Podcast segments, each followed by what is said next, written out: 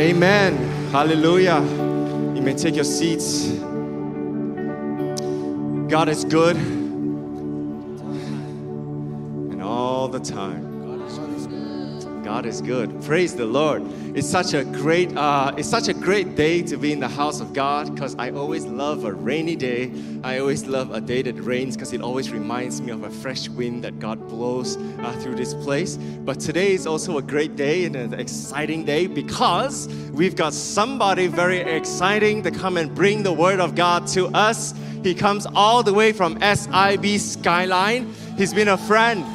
He's been a friend for quite a while right? He's the executive pastor of SIB Skyline. He's the youth pastor of SIB Skyline. And I just, I just found out that he's a Warriors fan, Golden State Warriors fan. If you're a basketball person in this place, you would know. I 100% bet he rode on the Steph Curry craze. I think, I think.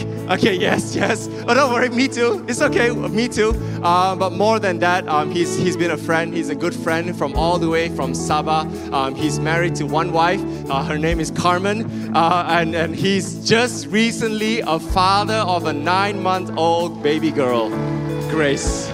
Um, so, would you give a warm SIBKL welcome to our dear friend, Pastor Joshua? Come on, brother. Preach it. Give us all you got, man. Come on. Wow, thank you so much, Pastor Isaac. It's great to be here in uh, SIBKL. Thank you for the warm welcome, guys. Um, yes, I am a Warriors fan, and yes, I was rejoicing just now because they won against Sacramento Kings. And uh, yeah, I see some blank faces, but I see some enthusiastic faces as well. So you and I are, are going to be fast friends. We're going to be great. Um, so uh, thank you once again uh, to Pastor Chu and Pastor Lee Chu as well. Uh, you know, it's truly a joy and a privilege and an honor to be able to uh, share the Word of God with you guys today. And uh, I, think the last time I came around, it was I think a year, uh, almost exactly a year ago uh, since I last came. And uh, every time I come back to, to SIBKL, you know, it feels a little bit like home uh, because of the people here, because of the spirit and the DNA in this church. This is a great church. Somebody say amen. And uh, you guys are really blessed to have wonderful pastors, the care uh, over here. And, uh, you know, that was a wonderful presence of God even during the worship. Uh, they're all gone now, but would you give a big hand to uh, the worship as well? Thank you for just ushering us into God's presence. And, uh, you know, I bring greetings from Skyline all the way back in, in Kota Kinabalu, Sabah. Uh, tomorrow, my senior pastor, Pastor Philip, will be uh, preaching at the Sunday service.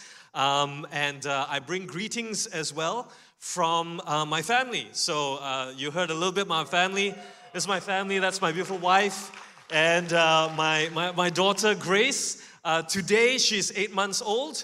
And so, cute little thing. She's, she's starting to to uh, say some one word syllabus kind of thing. And so I'm really proud to say that she said dada before mama. Hallelujah. But that's, of course, according to my version, lah, if you ask me.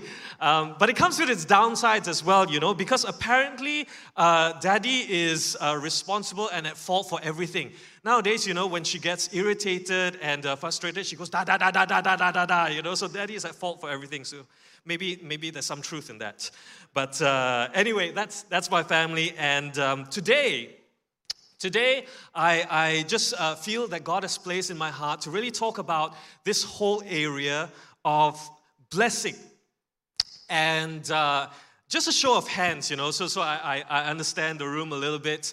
Um, how many of you would like to see God's blessing in your life? Can I have a show of hands? Yeah, even all the way in the top as well. Can you wave at me? Yeah, we haven't forgotten you. Right. In Jesus' name, Lord, we pray showers of blessing upon each and every heart. Lord, just begin to bless Lord, because your favor is upon them. And Lord, Father, as we open up your word today, truly we pray that it would be life to us, Lord. It will be rhema for us. That as we receive your word, there will be transformation and breakthrough, and there will be blessing. We give you glory in Jesus' name. We pray.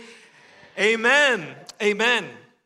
Right, you know, when we talk about blessing, this is not an uncommon uh, word. You know, we use it in church, we use it outside of church as well. You just need to look at social media, you know, uh, out there, they know how to use it. Uh, hashtag label, for instance, blessed, right? Uh, whether it is um, a university scholarship, hashtag blessed, whether it is, uh, you know, an unexpected promotion or a raise, hashtag blessed whether it is a family gathering around events like Chinese New Year or Christmas, wonderful food around a meal, hashtag blessed, hashtag grateful, hashtag better than yours. I'm just kidding about the last part. Uh, but it can be a little bit, just a tiny bit, sometimes a little bit of a humble brag. You know what I mean? Um, and of course, you know, within the family of God, we, we, we say we're blessed, especially when, because we want to uh, give praise and credit to God, right? Uh, more and more you'll see um, uh, Christian influences or, or, you know, whether it's athletes or whatnot, when they receive awards and all that, they, they start to say very vocally, uh, you know, I want to thank God, you know, I'm blessed with so and so, with this gift and whatnot. And so there's nothing wrong with that. I'm not saying there's anything wrong with that. I'm saying that, you know, it's great that we praise God, we give credit and due uh, praise to God. But is blessing all that? Is blessing just about the good things that we either work towards or receive unexpectedly in our lives? I mean, what about the seasons and times of our lives when nothing good seems to be happening? What about the times that where we have to go through pain and suffering and disappointment and we're saying like God, what is the point? Why are we going through this? And so that's why the title of my message today is probably not the most positive, I suppose, but I believe that God wants to begin to remind us of the blessing beyond the blessing, that, that there is a deeper blessing in the hills and the valleys of our lives. And so that's why the title today is actually called The Blessing in the Breaking. And uh, I want to bring us to a passage of scripture in Genesis 32, which is a defining moment in Jacob's life. Now, um, I, I hear and I'm told that this is a young service. Uh, turn to your neighbor and say, You look young to me. You look young to me. Amen. Whether it's young in appearance, young at heart, you know, this is a young crowd. And that means that this crowd is passionate for the Lord. This crowd is hungry for the word. And this crowd is loud. Amen. All right, so we're going to read the Word of God together. And so that's my expectations. You've just confirmed it. We're going to read His Word, and it's going to be so loud that all seven floors is going to hear it, and they know that they're young, passionate, and hungry people in God's house. Amen? All right, so uh, we're going to read this, and I'm just going to get out of the way a little bit so they can just see. Um, ready, one, two, go. Then Jacob sent messengers ahead to his brother Esau who was living in the region of Seir in the land of Edom. He told them, Give this message to my master Esau. Humble greetings from your servant Jacob. Let me pause here. And so the messengers go out, they come back, He said, Message received, Esau is coming. But he's not coming alone, he's coming with an army of 400. And Jacob, hearing this news, is terrified. He spins into motion, like breaks up his camp into different groups so they can scatter, you know, if they get attacked and whatnot. And uh, he goes and prays to God. And we're going to read this prayer out loud together. And let me show this on the screen. Um, and I think I missed a slide somewhere. Yes, uh, this is part of the prayer. Uh, basically, Jacob says, You know, God, uh, you know, I, I, let me read it out for you because I think I missed out a slide over here. Uh, it says, Jacob prayed, O God of my grandfather Abraham and God of my father Isaac, you told me, return to your own land and to your relatives. And you promised me, I will treat you kindly. I am not worthy of all the unfailing love and faithfulness you have shown to me, your servant. Uh, and then it says uh, this that when I left home and crossed the Jordan River, I owned nothing except a walking stick. Now my household fills two large camps. Oh Lord, please rescue me from the hand of my brother Esau. I'm afraid that he's coming to attack me. along with my wives and children. But you promised me I will treat you kindly and I will multiply your descendants until they become as numerous as the sands along the seashore, too many to count. That's it. So, three things to note here up to this point, and we'll finish the rest of uh, chapter 32. All right? The first thing is that Jacob has prospered. We, we, we see this, right? He tells this to Esau. He says this in his prayer I left with nothing except my walking stick, and now my family fills two large camps. I've manservants, I've maid servants, I've sheep, goat, cattle, the whole works. God has blessed him. He's been successful. But the second thing we note is that Jacob is now called to return home. And God gives him a command in the previous chapter to return to the land of your father. And that's why Jacob is here. Otherwise, you know, he could be anywhere in the land surrounding, basically. But he chooses to return home. Now, the third thing is that you, you probably would have noticed from this context that Jacob and Esau have issues. Well, that's, that's actually a bit of an understatement. Uh, the, bad blood between them goes way beyond that. This is a statement from Esau after Jacob steals his blessing as the firstborn. And he says, I will soon be mourning my father's death, and then I will kill my brother Jacob. Issues. Now you know why Jacob is terrified when he hears that Esau is coming with 400 men. Now, let's pick up this story once more in the chapter as we read this last portion together. Okay? So Jacob sends away his family across the river, and now he is alone. And this is what happened. Let's read together one loud voice. One, two, three. This left Jacob all alone in the camp and a man came and wrestled with him until the dawn began to break.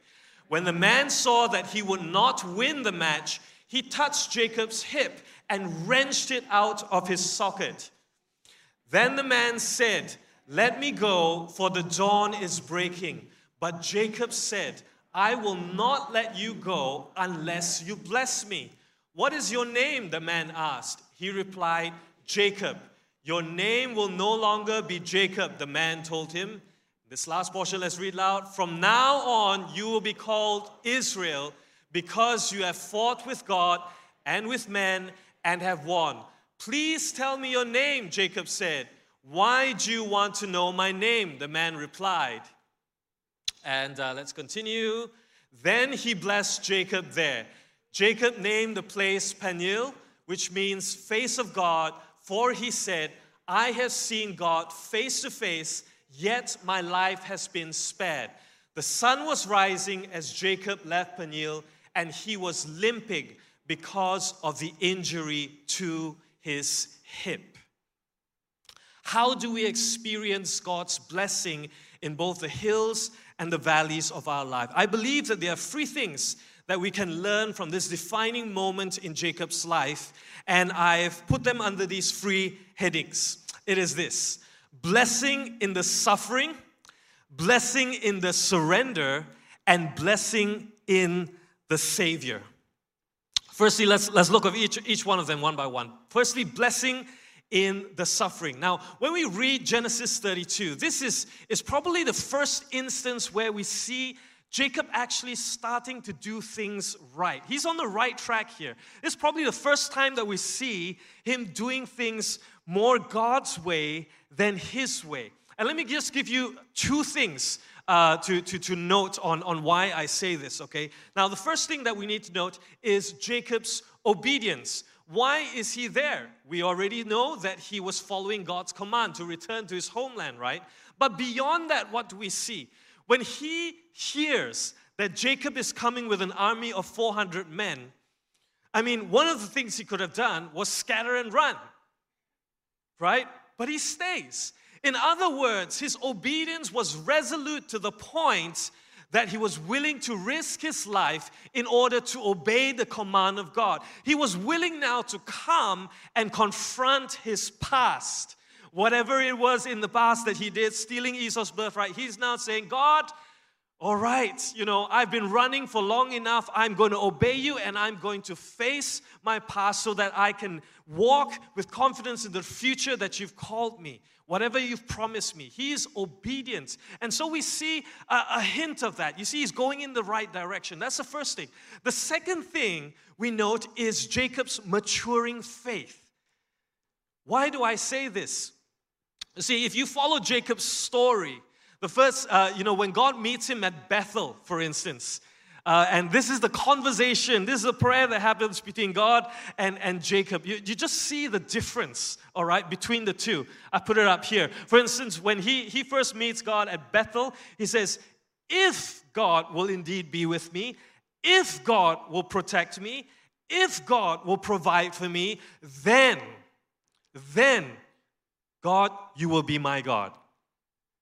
God, you will be my God. And, and that's so much like our own journey, right? As Christians, when we grow in, in, our own faith, isn't that right? You know, when we come to God, you know, we're new in the faith. Sometimes we come with, with a laundry list of things, a Christmas list of, like, God, can you give me this, this, A, B, C, D, uh, E, F, G? Um, maybe throw in something else too as a bonus. That would be really nice. Christmas is just around the corner. And so, you know, we're thinking of, uh, I don't know, new phones or new car or new house or whatever. Um, and and it's, it's like that. When when we're new in our faith. We come to God and it's like, God, will you please provide for me in this area? And it's normal. But probably we might go a step further beyond that as we begin to grow in our faith, right? And it becomes a little bit like, like a negotiation sometimes, a little bit like how Jacob prays. It's like, God, will you please help me to pass my exams? Because, you know, I have been uh, kind of busy with important stuff, and I didn't get to study enough. You know, and so uh, will you please uh, bail me out uh, just, just help me to pass this, this one time, God, just one time. And I promise I will do my devotions every single day without fail. If you just help me pass. I don't know how many of you have prayed prayers like that before. I have. I certainly have, you know, in different points in my life. And uh, don't ask me whether I followed through on some of these promises, but this, you see, that's how Jacob starts. This, this is part of his character. He's negotiating here. You see, there's a tit for tat kind of relationship. But look at this prayer here that we just read. What do we see? We see a maturing of his. This is a great prayer. This is a prayer in a posture of, of humility, right? It says, God, I, I'm unworthy. He's seen the hand of God in his life. He knows what he's done in the past.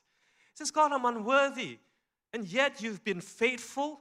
You have shown your unfailing love. God, look, I, am here because I, I'm trying to be obedient to you. You see, his prayer even rests on God's promise. This is a great prayer.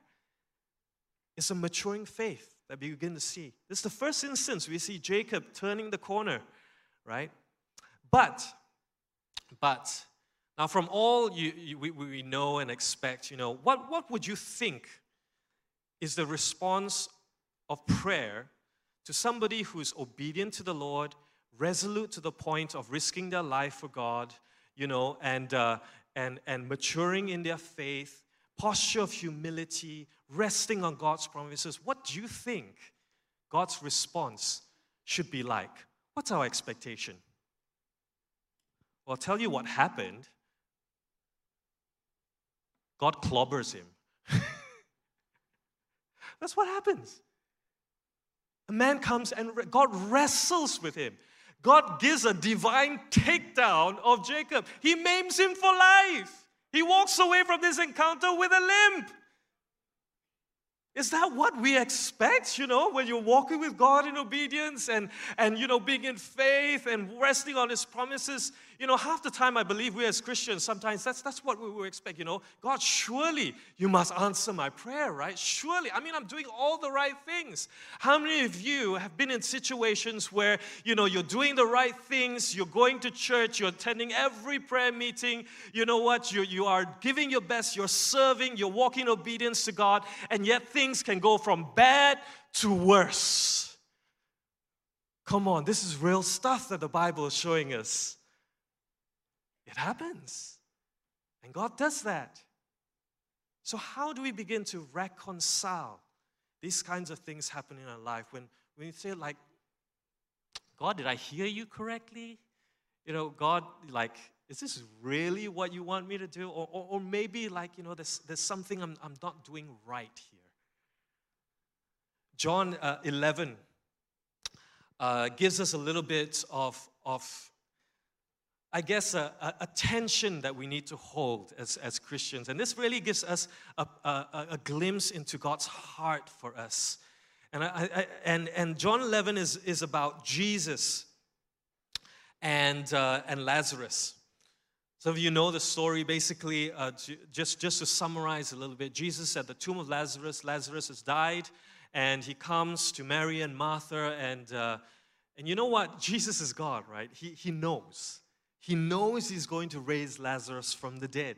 He knows that he's going to do a, a, huge miracle here and God's going to be glorified. And yet, what is it that we read in John 11 as Jesus comes and approaches?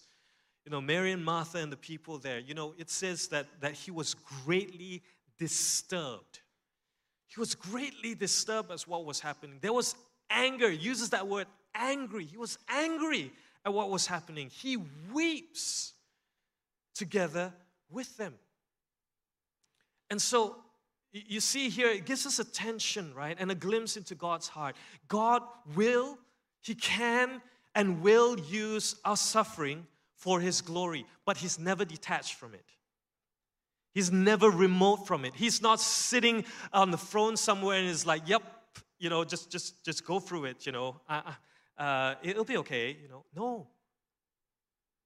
Bible says that he's our ever present help in times of need.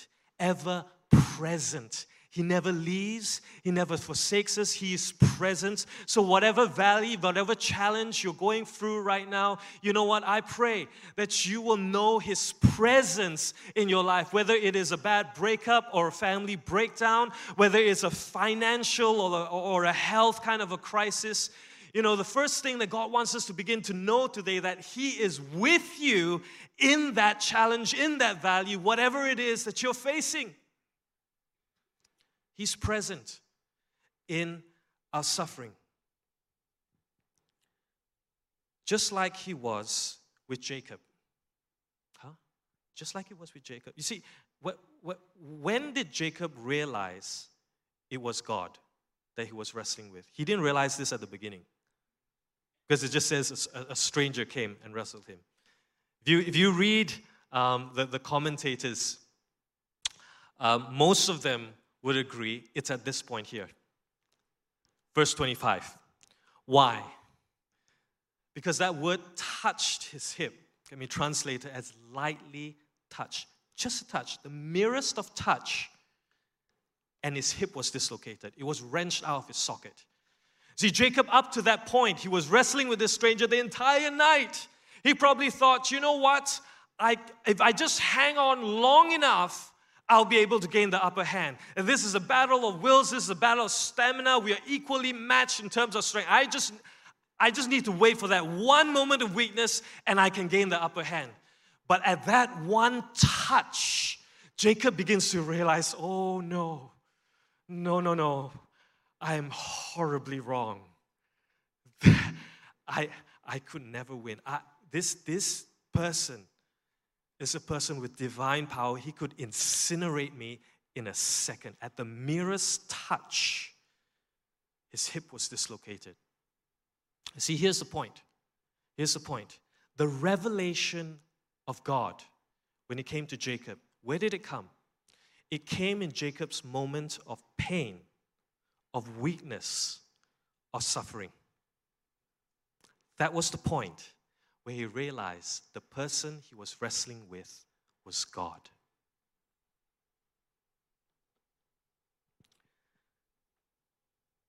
Let me tell you um, a, story of a, of a, lady called Sharon Lim. Uh, you know, you can read the full story in, in, in, Salt and Light magazine, but I came across this her, her story some time ago. And her story started off as a, as a young entrepreneur, about in the 20s, okay? And she struck gold. Uh, it, figuratively speaking, she took a Singapore franchise of barbecue meat, dried meat, dried pork, and brought it to Indonesia. Her friends were all saying, like, you know, what? You're bringing pork to a Muslim country. Uh, but she did it anyway, and it was a smashing success. All right, they, in one month, they shipped, uh, sold two tons of dried meat it, beef, chicken, pork, you name it, all of it. And so much so, she thought, you know what? I'm going to expand. She wanted to increase her inventory, and that required money, that required capital, but she wanted to expand. She said, There's, there's something here. And so she went to her suppliers and they said, like, look, uh, we'll give you six months worth of credit. That should be enough to get you uh, going. But that was not enough for her. She was ambitious, right? She was young, ambitious, and, you know, like, strike while the iron's hot. She went to the banks and got another six months uh, uh worth of loan. And so off she went, uh, doubled the amount of stores that she had in, in Jakarta. Things were going well for six months. Exactly after six months, this is what happened. Those of you who remember 1997, the Asian financial crisis, okay? Overnight, her dream became a nightmare. Why? Because what happened? The economy just plunged, especially in Indonesia. You know what? Overnight, when she woke up, all the, the, the holdings, the capital, money, whatever she had, is now 20% of the original value. She is now saddled with debt left and right. You must understand, all her loans and all money came from Singapore. Singapore's currency is still stable, but Indonesia, on the other hand, was plunged into chaos. You know, at that time, I don't know whether you remember, there were like bomb threats and stuff like that. It was very unstable. Prices of commodities were, were soaring high. And to top it all off, the, the friends she thought she had all abandoned her.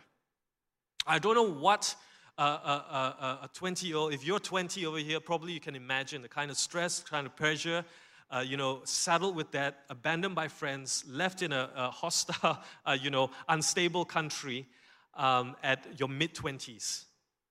It was crushing, absolutely crushing for her. She thought literally, this is my life is over. There's no way I'm getting out of this. But it was in a darkest moment when she thought truly her life was over, she tells in her story this was the period where she heard God for the first time. And so it was God's voice telling me that He would get me through it and that He was there with her. Uh, I started a long process of, of, of bit by bit, you know, just coming out of that pit of despair. But eventually, you know, God gave her courage to go before suppliers and, and he gave favor. You know, they, they decided to peg the amount. You know, the currency was, was still fluctuating like crazy, but they pegged the amount that she owed. And she began to work her way back, you know, just paying debts after debt, just paying, working hard, whatever job she could find. Eventually, you know, she got a, a job at Tommy Hilfiger in Panama. The business uh, flourished, it went well, and uh, she managed to clear debts. Today, she's a co founder of this uh, fashion wear design platform called uh, Browzwear.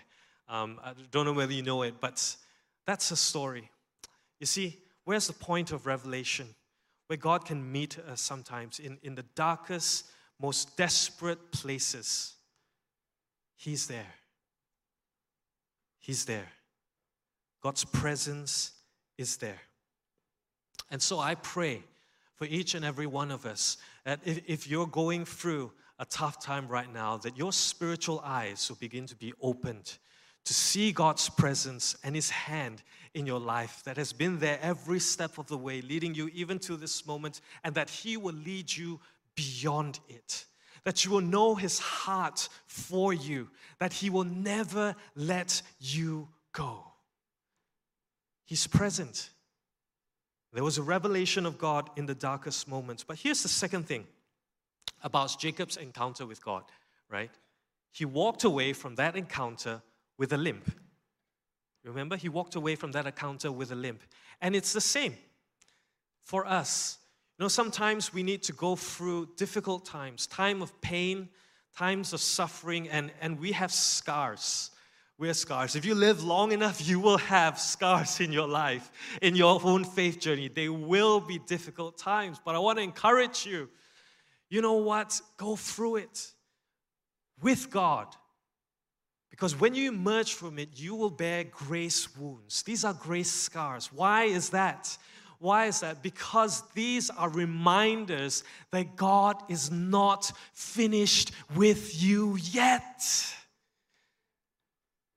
God is not done with you yet the fact that He's leading you through it. So don't, don't shrink back because of fear, but start to move forward in faith, guys, today. I want to tell you this that God is not only present, but He will bring you through the other side. And just like Jacob, you will come out with a grace limp and say, God, let me through it. He is a plan for my life, and He is not done with me yet. He's leading us to a place of deeper intimacy, He's leading us to a place of deeper trust and deeper faith and deeper blessing in Him. As blessing in the suffering. Won't you turn to somebody around you, encourage them, and say, God's not done with you yet. He's not done with you that, not by a long shot. Today, even if you feel the absence of God in your life and you're in a dry place spiritually and you're seeking, I want you to know that that is God working in your life to bring a greater awareness because He's pulling you, He's drawing you towards Him today, and He wants to speak to you on a level of intimacy that you've never experienced before. Even his absence is a sign of his presence working in your heart. He's not done with you yet. There is blessing in the suffering. And that's the first thing. There's blessing in the suffering. And secondly, there's blessing in the surrender. You see, there are two things, the two, two major things about Jacob's life. Two themes you, you, you will see. Number one is it's, it's about grabbing. I, I, I don't mean like the car grabbing, okay, or, or food. his, his name literally means heel grabber, right? You know, he was twins with his brother Esau. Esau came out first, and then, you know, he's, he's found grabbing the heel of his brother coming the way out. I mean, that's, that's, that's a nice way to hitch a ride, I suppose, coming out. Um, but that's the theme of his life supplanter, deceiver. You know, in, in, in our terms today, I, I guess you would see Jacob as a very self made man, a, go getter. You know, he sees what he wants, he gets what he wants, and especially in the whole area of blessing. That's the second theme you will see in his life. You know what? He swindled Esau's birthright, taking advantage of the fact that Esau was starving. He downright steals uh, uh, Esau's blessing as the firstborn. You see, this guy, he will do whatever it takes to take the blessing that he feels is deserved to him. He's a go getter. He even got the girl, right? Rachel, the beautiful one. You know, nothing's going to stand in my way. And he got all these things. He was successful. He got all of it. But at what cost? There was also tremendous pain and conflict especially when it came to his own family. He strived, he swindled, he cheated, he lied his way.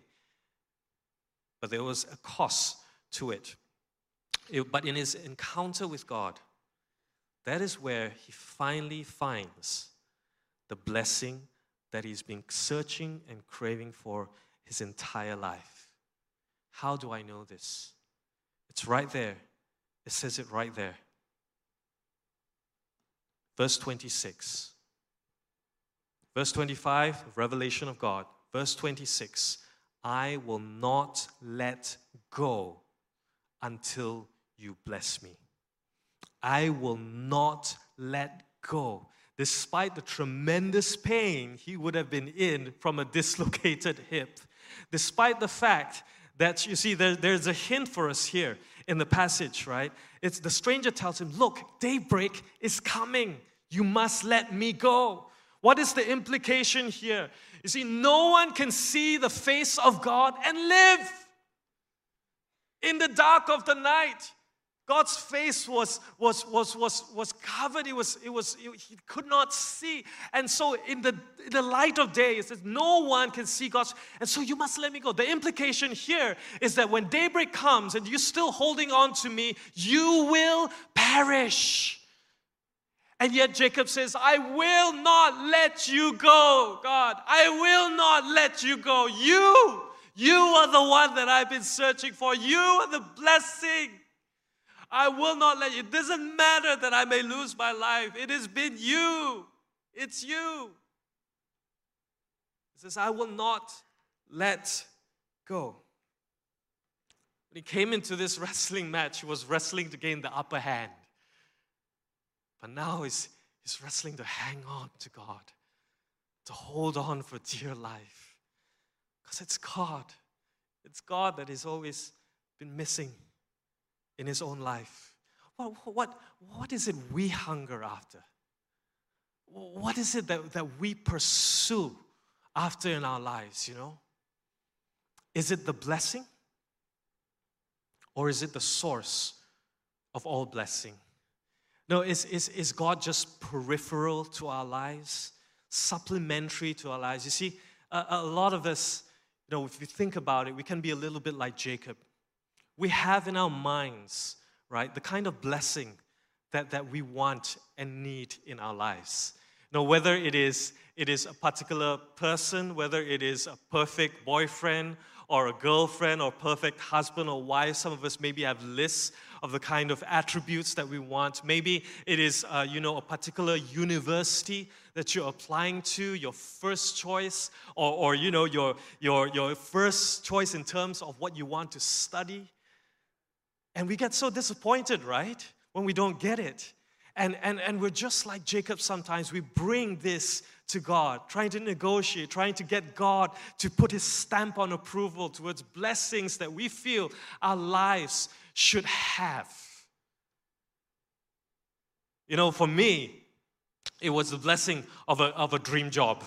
Uh, you know, I, I studied in New Zealand and, and, and coming out of university, I, I had a particular, you know, kind of job in mind. I, I had this grand plan of, of having overseas experience before coming back. I knew I wanted to come back, but, you know, uh, I, I know the situation here is like, oh, okay, you know, um, and, and so I wanted to come back, you know, overseas experience. Wow, sounds very grand, right? And then, uh, you know, command a better salary and get ahead of the crowd. So, yeah, maybe God, I'm going to stay overseas for a while, two, three years. And so I started applying. And very spiritual, so on, you know be specific with your prayers, right? So I said, God, I, I want a job right here in Christchurch, where I was in New Zealand. Um, and uh, because I don't want to go anywhere else. This, this is the place. Actually, it's just me liking the place. Lah. I don't want to go out of my comfort zone, right? And, uh, and so off I go, you know, applying jobs uh, in this whole area of software. That's, that's the field that I was in, software engineering. And, uh, and I, I came, a few jobs came close. One, one in particular, you know, I thought, wow, this must be it. I had a conversation with the owner, and it was like, yeah, I think you're a great fit, and all that. It's like, yes, God, this is it, this is it. And then he says, like, oh, by the way, um, I'm, uh, this, uh, we, I'm a Christian, and uh, you know, we try and practice Christian values in this company. I thought, wow, this one win liao lo. It's like, this is the testimony, you know? Oh, I can imagine it already, how God led me to this job. You know what? Oh, guess what? Nah, closed. The deal they thought they would have, it fell through. No opening for me. Long story short, uh, fruitless job search, came back to KK. I felt like I was settling. I took the first job that I could find, and uh, that's where I started off. My KL counterparts, you know, they were doing much better, but hey, silver lining, KK, the place I love, a church I love, you know, life is still good lah, stay lah, it's okay, you know. Uh, one year, two year, three years. Uh, in the meantime, I'm still looking, right? I'm still looking opportunities here, there. Um, and uh, I still got my kind of bar and standard uh, of income and living. Uh, don't get me wrong, okay, this was a great job. I was getting, I was, I was being promoted, I got raises and all that, but still not enough. So I was freelancing on the side, you know, working day night, that kind of thing. Um, years rolled on. Now, year six, year six, you've been in the first company you ever worked in year six already, yeah? Um, I thought, surely God, must be time to go. Must be time to go already. I mean, like, what person stays in the company, their first company, for six years? I mean, like, all my friends that I started off with in the same company, they've left already. I kid you not, one of them uh, went from software developer to planting chili padi. Talk about change of profession. Got a government grant, and yeah, he went up. Plant. Some went to start their own companies and whatnot. Like, God, I one person cooling link over here, do what? Leh? Um, so I thought, must be, must be time. God spoke super clearly in His word, said, Stay. Like, okay, Lord, what are you to do, right? When God tells you, like, stay, Lord. right? So, stay, lah. It was difficult. But only then did I begin to. I, am a slow learner, like guys. You know, only then I started to, to surrender my idea of a, of a dream job. Another two years down the line, before I finally feel the peace of God, said, okay, can leave now. So, all right, search lah. First thing I think of is a friend who, who owns his own uh, company. Maybe I should text him. I was texting him, I was still composing my message when his message comes in and says, You want to go Yam Cha not? And uh, okay, fine, we go Yam Cha, right? So never send out the message. And uh, turns out, you know, we, we, he, he talked about his company, you know, we're, we're, what phase we're in, we're expanding. You want a job, ah? What are you going to say? Yes, love, of course. Yes. Thank God. yes, save me now. You know, I know, I mean, I mean, rest is, is history. Uh, I, I, began the process of transition, you know, friends that I, I didn't have up to that point. Flexibility, that's another different story. Uh, uh, career wise, um, you know, it, it opened up different things. But you see, it was only when I began to surrender my version of the blessing for my life that God began to give me His blessing. And so I think that's a picture for us today. See, God wants to bless us. I mean, that's in the scripture. He wants to bless us, but we can't receive His blessing with closed fists. His blessing is given, it is not grabbed.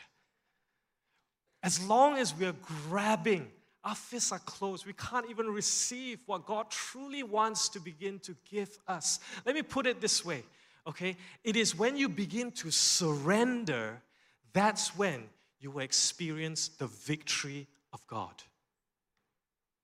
Why do I say this? Look, this is the astounding part about Jacob's story, all right? Look at this. Jacob finally finds the blessing and uh, and and uh, he he he lets go right he lets go of his own blessing he hangs on to god and what does god say next you win you win. All this while he's trying to win. You understand? The moment he surrenders, God says, You win. You have fought with God and with man and have won. Only in God will you get victory in surrender. Only in God will you get victory in surrender. Friends, pursue God. Chase after God. Don't make Him supplementary to all the dreams and the goals that you have. Chase after God. Make Him the main meal. Seek first the kingdom of God and His righteousness. All these things will be added to you. See, it's not a negotiation, tit for tat kind of thing. It's a question of priority. Who are you hungry for? It's given it's not grabbed. And you will find victory in surrender. You see, there's blessing in the suffering, there's blessing in the surrender, and finally, there's blessing in the Savior. Here's a question, right? How is it that Jacob won? You may think, like, obvious obviously, he's God, lah, right? But look carefully at the verse. What does it say? It when the man saw he would not win the match. This was before he touched. How is it that Jacob won? And how is it that God lost? There's only one possibility, and that is this God made himself weak. God brought himself down to Jacob's level. He made himself mortal. That's the only way Jacob could have won. See, why did God do that? If God won, what would it mean for Jacob? Hanguslah, incinerated. I mean, this is a guy with so many different kinds of failings. You know, you, we know his past. It's a checkered past. You know, he swindles, he cheats, he lies. Morally, he has, he's failed on all different accounts. Does he deserve to be judged? Yes, absolutely. He only gets a blow, and God pronounced him winner. See, God, what was God really after? He wasn't, he lost in order to win Jacob's heart. He was really after a transformed heart. God lost so that he could get Jacob's heart, Jacob's devotion, Jacob's servitude. You read this chapter before this, it was always God of my father Isaac, God of my, my, my grandfather. After this, it's, it's my God. My God. See, where in the Bible do we see the greatest expression of God winning through losing? Of the God triumphing through defeat. It is on the cross. That's the greatest expression of God losing and winning. When Jesus went to the cross out of obedience to his heavenly Father, going to the cross despite all he needed to, to, to face, in obedience, he held on despite the pain he went through, despite the suffering that he would have to go through, despite, uh, you know, the brutality, despite the torture, despite the ultimate pain of seeing his father turn his back, he held on. He held on until we could receive the blessing. Even though we were undeserving, even though we were unworthy, even though we failed on every single account, He held on so that we could have the blessing of a relationship with the Heavenly Father, the blessing of eternal life, the blessing. So He became a curse for us. He took the full weight of God's judgment upon himself. You see, Jacob only got a blow that left him with a new name, a new identity, a blessing, and a limp. Jesus took the full weight of God's punishment, judgment, and wrath that was meant for every single one of us so that we could now walk into the future with a new name, with a new identity in Christ, and to walk with a gracious, victorious limp a mark of Christ upon our heart that says, God's not done with me. God has a plan and a purpose for my life. God has a destiny for me to walk into. And my God is good. Why did Jesus do this? So that He could win our hearts. He could win your heart. He could win my heart. What would you say to a Savior like that. Friends, today, I don't know what kind of situation that you may be walking through right now. Maybe you've been wrestling with God. Maybe you've, you've, you've asked yourself so many times, why? Why does it have to be like this? Why does it have to be so hard? Why can't things be easier? Know, whatever reason that you've been thinking of, I can tell you this one thing that it's never because God does not love you. It will never be because of that. Because He showed His love, His ultimate love for us on the cross. He did it so He could have our hearts. And so hang on, hold on to Jesus above all. Hold on to Him. Be like Jacob. Hold on and say, I will not let go. Jesus because you are the blessing beyond all blessings. As long as I have you, I have everything. Can we bow our heads and close our eyes right now?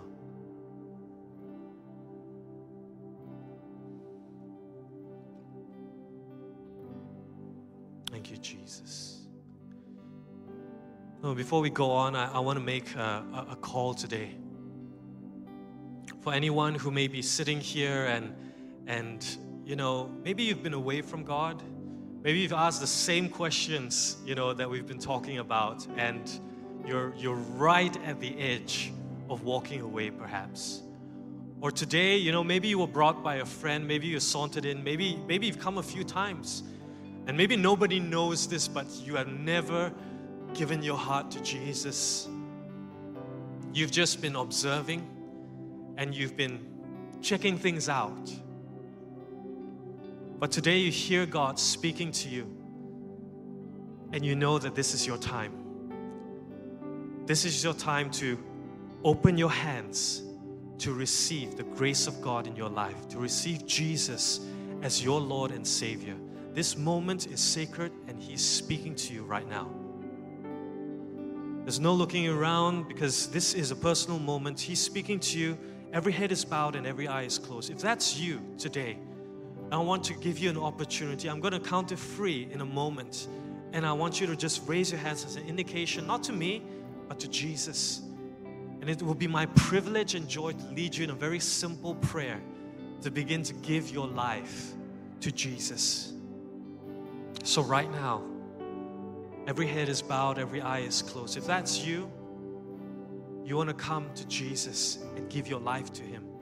Whether you've never done it before or you've been away from Him, and today is a day that you want to come back. At the count of three, you raise your hand and I will see it, I'll acknowledge it. And in a moment, we're going to pray together. Ready? One, two, three. Just raise your hands. Thank you, Lord. Thank you, Jesus. Just, just raise your hand up high once more. I will see it. Thank you, brother, right here in front. You can put it down. God bless you. He's with you right now. It's touching your heart. Begin to proclaim God's future in your life. Today, you're walking in the destiny of God. Thank you, Jesus. Is there anybody that wants to join my brother? Right there. Just raise your hand and I will see it. There's one right there in the back. Two hands raised. I see it. You can put your hands down. Thank you. I begin to speak, Lord. Today there is a mark of God's grace in your life. There's healing and restoration that begins to come. He is meeting you right where you are right now. Thank you, Jesus. Is there anybody else? Right there on the top as well. I'm looking at the balcony. Is that sister right there? You're raising your hands. Could you just lift it up high, the one sitting at the corner, if that's you? Right there. Yes, I see that hand right there on the balcony.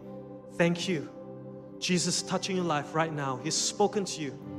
Something specific. He's answering you right now. You've been asking the question why as well. Saying, Yes, I'm with you.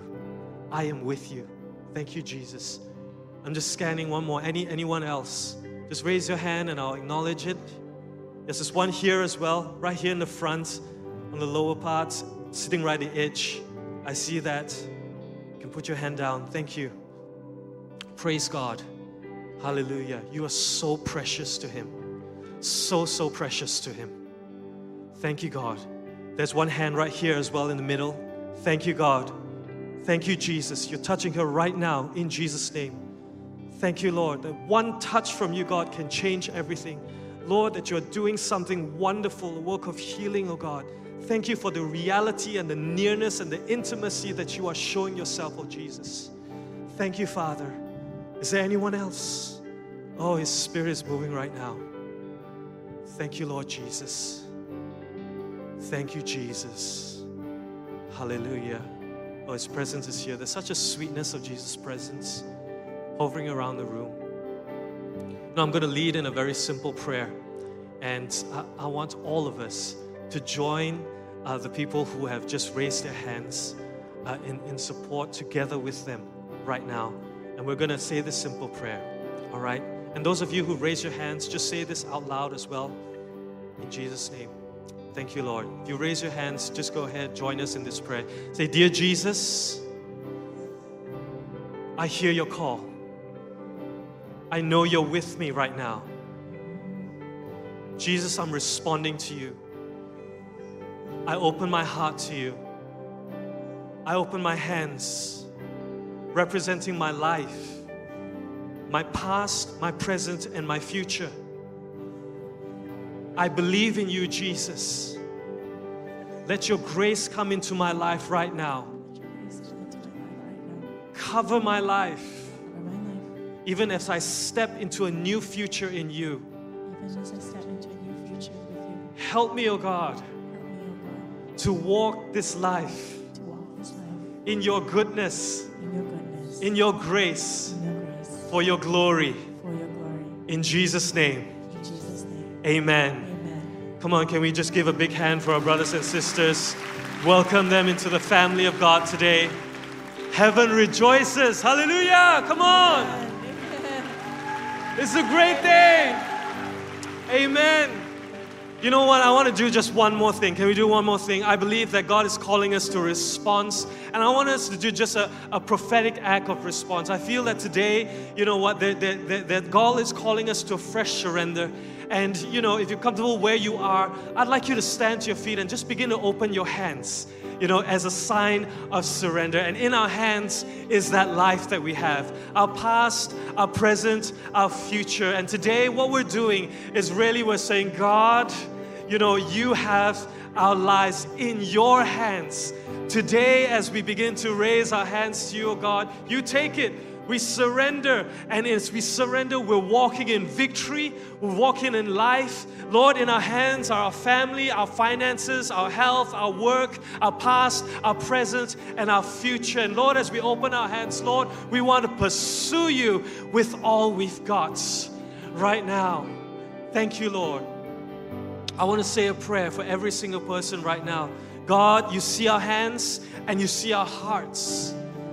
Father, Lord, for every single person as we begin to respond to you, respond to your word today, God, I pray that you will truly draw us to a place of deeper intimacy with you, Lord. Lord, I pray, Lord, for our open eyes and open spiritual ears, oh God, and this will be a season of greater awareness of the nearness of God and the reality of God in our lives, Lord, big and small. Lord, Father, as we begin to surrender and lift up our lives to you, Father God, I pray for your healing and your restoration for God, those who are in need right now, those who are in need of a breakthrough in Jesus' name. Lord, as we surrender, Lord, we begin to declare your victory in our lives in Jesus' name because there is grace that is opened up by Jesus. And so, Lord, we thank you that you are good. You are good, God, and we praise you and give you glory in Jesus' name. Will all God's people say, Amen? Come on, give God praise today.